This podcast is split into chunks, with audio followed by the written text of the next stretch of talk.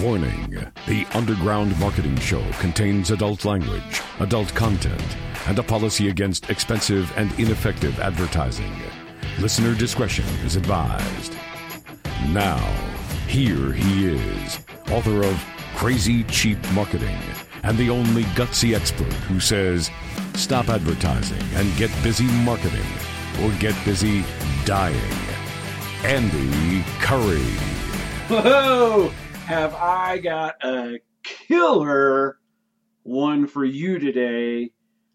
I'm going to talk to you about how to get 50 grand in free advertising by feeding the media their favorite drug. Yes, it's true. The media cannot resist their drug of choice. Give it to them and they'll damn near do what you want them to do. I know it sounds a little bit out there, but hear me out. As you likely know, I'm all about finding, stealing, and implementing every effective method possible to bring in customers, clients, and patients without spending money on advertising or spending very little. It's become a habit with me because, as you likely know, years ago when I took over the family business, I had to get creative. Our local economy was in big, big trouble I was a new and young manager in over my head. We didn't have the money we needed to advertise, so I had to think outside the box as you as you've heard before. Over time, I found, stolen used lots of ways to use this for my own business and to help other businesses. In fact, it worked so well, I had fellow business owners approaching me and asking me, How did you do this? These were people in my community I respected. Some of them were barely hanging on after our local economy crapped out. To have them ask me how I did it felt like a million bucks because I admired them and I wanted them to respect me. And that day, I found out they did.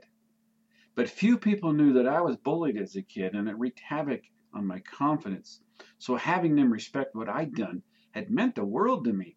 But what I really found out was that I was really after my own self respect. And I got it that day. So, one of the methods I discovered was getting free advertising out of the media. Some call it publicity, I call it free advertising. And if you play your cards right, you can get the media to talk about you a lot. Heck, play your cards right, and you can get that happening on social media about you. It's easy to do in your own locality. You just have to know what creates buzz. And the answer is feeding people in the media their drug, their drug of choice. But you should know it's not narcotics I'm talking about. The drug I'm speaking of is not ingestible. You can't inject it, snort it, taste it, absorb it, or smoke it. For the media, the drug is news. You see, the media actually has a hard job. Their job is to put out stories and news that people would want to read or listen to. And if they are not good at doing that, they're not going to get many listeners or people who pay attention. So, if that is not happening, they're going to die a slow, painful death. There is an enormous fight that the media is in to put out information to get people to pay attention. If they're ignored, they ultimately will not make money and they will go away like a little grasshopper in some old farmer's abandoned field. You can bet the media has developed a sixth sense for this good story, a good story they can talk about. They've been doing it for years and they just got good at it like you've got good at what you do. So the second good uh, the second a good story jumps out at them, they will know if it's usable. So the question is, what jumps out at them? What is their drug of choice? You may have already guessed one of them, and it is called controversy. It's probably one of their biggest drugs of choice. Think back to what you've seen in the news. Remember the Bill Clinton scandal? that was a major controversy. And it went on and on and on and on and on and on and on and on and on. And then it kept going on and on and on. That drug was the media's cocaine. They adore controversy. Another drug the media likes is mystery. combined with the possibility of nefariousness. Let me give you an example. A couple years ago, I was looking for yet another killer idea to get lots of free advertising. Because that's what I like to do find as many ideas as I can and use them, steal them, and help other people with them. I sought out a man named Alan Abel after doing some research. Alan Abel, who just recently died at the age of 94, was a semi famous but ingenious hoaxer. He could control the media unlike anybody I've ever seen. It's crazy. One time, an actress came to him for help. She wasn't getting work to act. She asked him if he would help her. After thinking about it, he agreed and he gave the media the drug they desperately wanted to swallow, smoke, snort, or ingest. You see, there was a pretty big lottery event coming up. I think it was in New York at the time. I don't remember for sure, but that's where I think it was. And when the lottery numbers were revealed, Abel's client, this actress, claimed she had won the lottery. Now, before all the numbers were drawn and revealed to the public, Abel and his wicked effective staff of people were busy preparing for this moment, thinking through the things they needed to do. He even checked with a lawyer to make sure it was the, it was legal to say that you won the lottery as long as you don't go try to claim the money. And it turns out that it was legal to say that. Just don't go claim the money. So in the meantime, Abel and Company leased several rooms in a high-rise hotel set up from the pretend celebration. Several hours after the drawing, they alerted the media and told them this lady won, invited them over, and they came crawling and sniffing around like hungry dogs. They swallowed the drug and they were fooled big time. This went on, I think, for a couple of days until it was revealed who actually won the lottery. The media was stunned and confused, as you can imagine.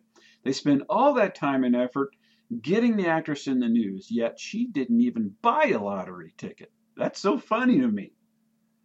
Pissed and ready to blow the whistle on this fake lottery winner, the media went back for seconds to expose this woman who claims she won the lottery. Her response was fabulous. She told the media, No, I didn't really win. I'm an actress and I'm looking for acting jobs, and I just wanted to show producers and directors firsthand how good I can act. Now, I don't know what she said word for word, but that's basically what it was. So the actress, believe it or not, got so many offers. She was busy for the next 10 years. Ha! But this is not the main story I wanted you to know. I told you that story to tell you this one. So now that you know how clever Alan Abel was and what I found out about him, I hired him to help me. Alan had me buy a custom puzzle and we mailed pieces to citizens in my community. The community is about a little over half a million people. The puzzle pieces were taped to a piece of paper, stuck in an envelope, and mailed to folks on a mailing list that I bought. A particular mailing list. Now, although there's a lot more detailed instructions to how this worked, the attention I got from this was astounding, to say the least. It was not long when I got a call from a major news outlet. I think it was four or five days later after we started doing it. I was so shocked from the call. I was so taken by surprise. I told the reporter, I have to call you back. I have somebody in my office that I can't ignore. And what I really needed was time to let the adrenaline leave my body so I could think I was going to answer her. I eventually called her back and played dumb. Now, after about an hour later, another news outlet called me, and I, I'm thinking, I can't believe how good this is working. And I saw later we were on the we were the main subject of the back room of the news media. They were talking about us in Facebook with live feeds. One of the videos was about seven minutes long and eventually got a little over 30,000 views. Can you imagine what that would have cost for that kind of coverage? It was stunning. Another news, news media had a video about eight and a half minutes long. The viewers were constantly commenting the whole time while they were running this on air. There were crazy theories being thrown around. The news asked the viewers to bring their puzzle pieces in so they could try to figure out what was happening. I was laughing so hard I could hardly catch my breath. And then, unbeknownst to me, a Facebook had been created, or Facebook group had been created to try and solve the mystery. It eventually rose to like 970 members, something like that. And the speculations on there ran rampant. Some thought it was a conspiracy, some thought it was a message of doom. One of the theorists claimed, or had claimed it was a symbol to reflect the mystery of autism and the complexity of autism spectrum disorder. I thought, what? I had no idea what they, they were talking about or how they even came up with that. I mean, it wasn't even close to the real answer. My better half and I were simply sitting at our coffee table at night, watching TV and stuffing envelopes. We had the entire city up in arms, just her and little old me. The coverage and attention kept going and going and going, and I swear to you, I never had so much fun in my life. I, I love to tell the story. I love thinking about it. I think I spent less than $300 to get all this free media coverage. And I'm telling you, I don't think I could have spent $10 million to get this kind of attention and coverage and the interest that I got in those seven to 10 days. I feel like a rock star. So, my point is that there's a way to give the media the drug they want. Do that and you'll get what you want. Controversy is a good drug. Another is a mystery with a possible nefarious attachment, kind of like what I told you. Another is something new and exciting. Another is something unusual and out of the mainstream typical stuff you hear about. These are the drugs I'm talking about. They love it. They eat it up and they'll keep eating it up if you do it right. Yes, I forked over 300 bucks to make it work. And compared to the coverage we got, it's like I didn't pay anything. I mean, $300 for regular advertising nowadays wouldn't have bought me squat. It might have bought a small display ad in the newspaper, but the problem with that is not everyone reads the frickin' newspaper. Plus, those that get the newspaper throw it out when they're done. And worse, they may not have seen the ad. And even worse than that, it may not have any value to them because they weren't interested. That ad probably wouldn't have been in social media unless somebody said, hey, cool ad, but I doubt it. And it certainly wasn't on radio or talked about in major news outlets like mine was. Yet, my little old $300 investment allowed me to control the media for about seven to 10 days. I think it was 10 days. reason I say seven to 10, I just don't remember because that was a couple years ago. But I estimate that I got at least 50,000 bucks of free advertising. At least. That's 166% return on my investment. And I didn't even advertise. So I say to you, stop advertising and get busy marketing or get busy dying.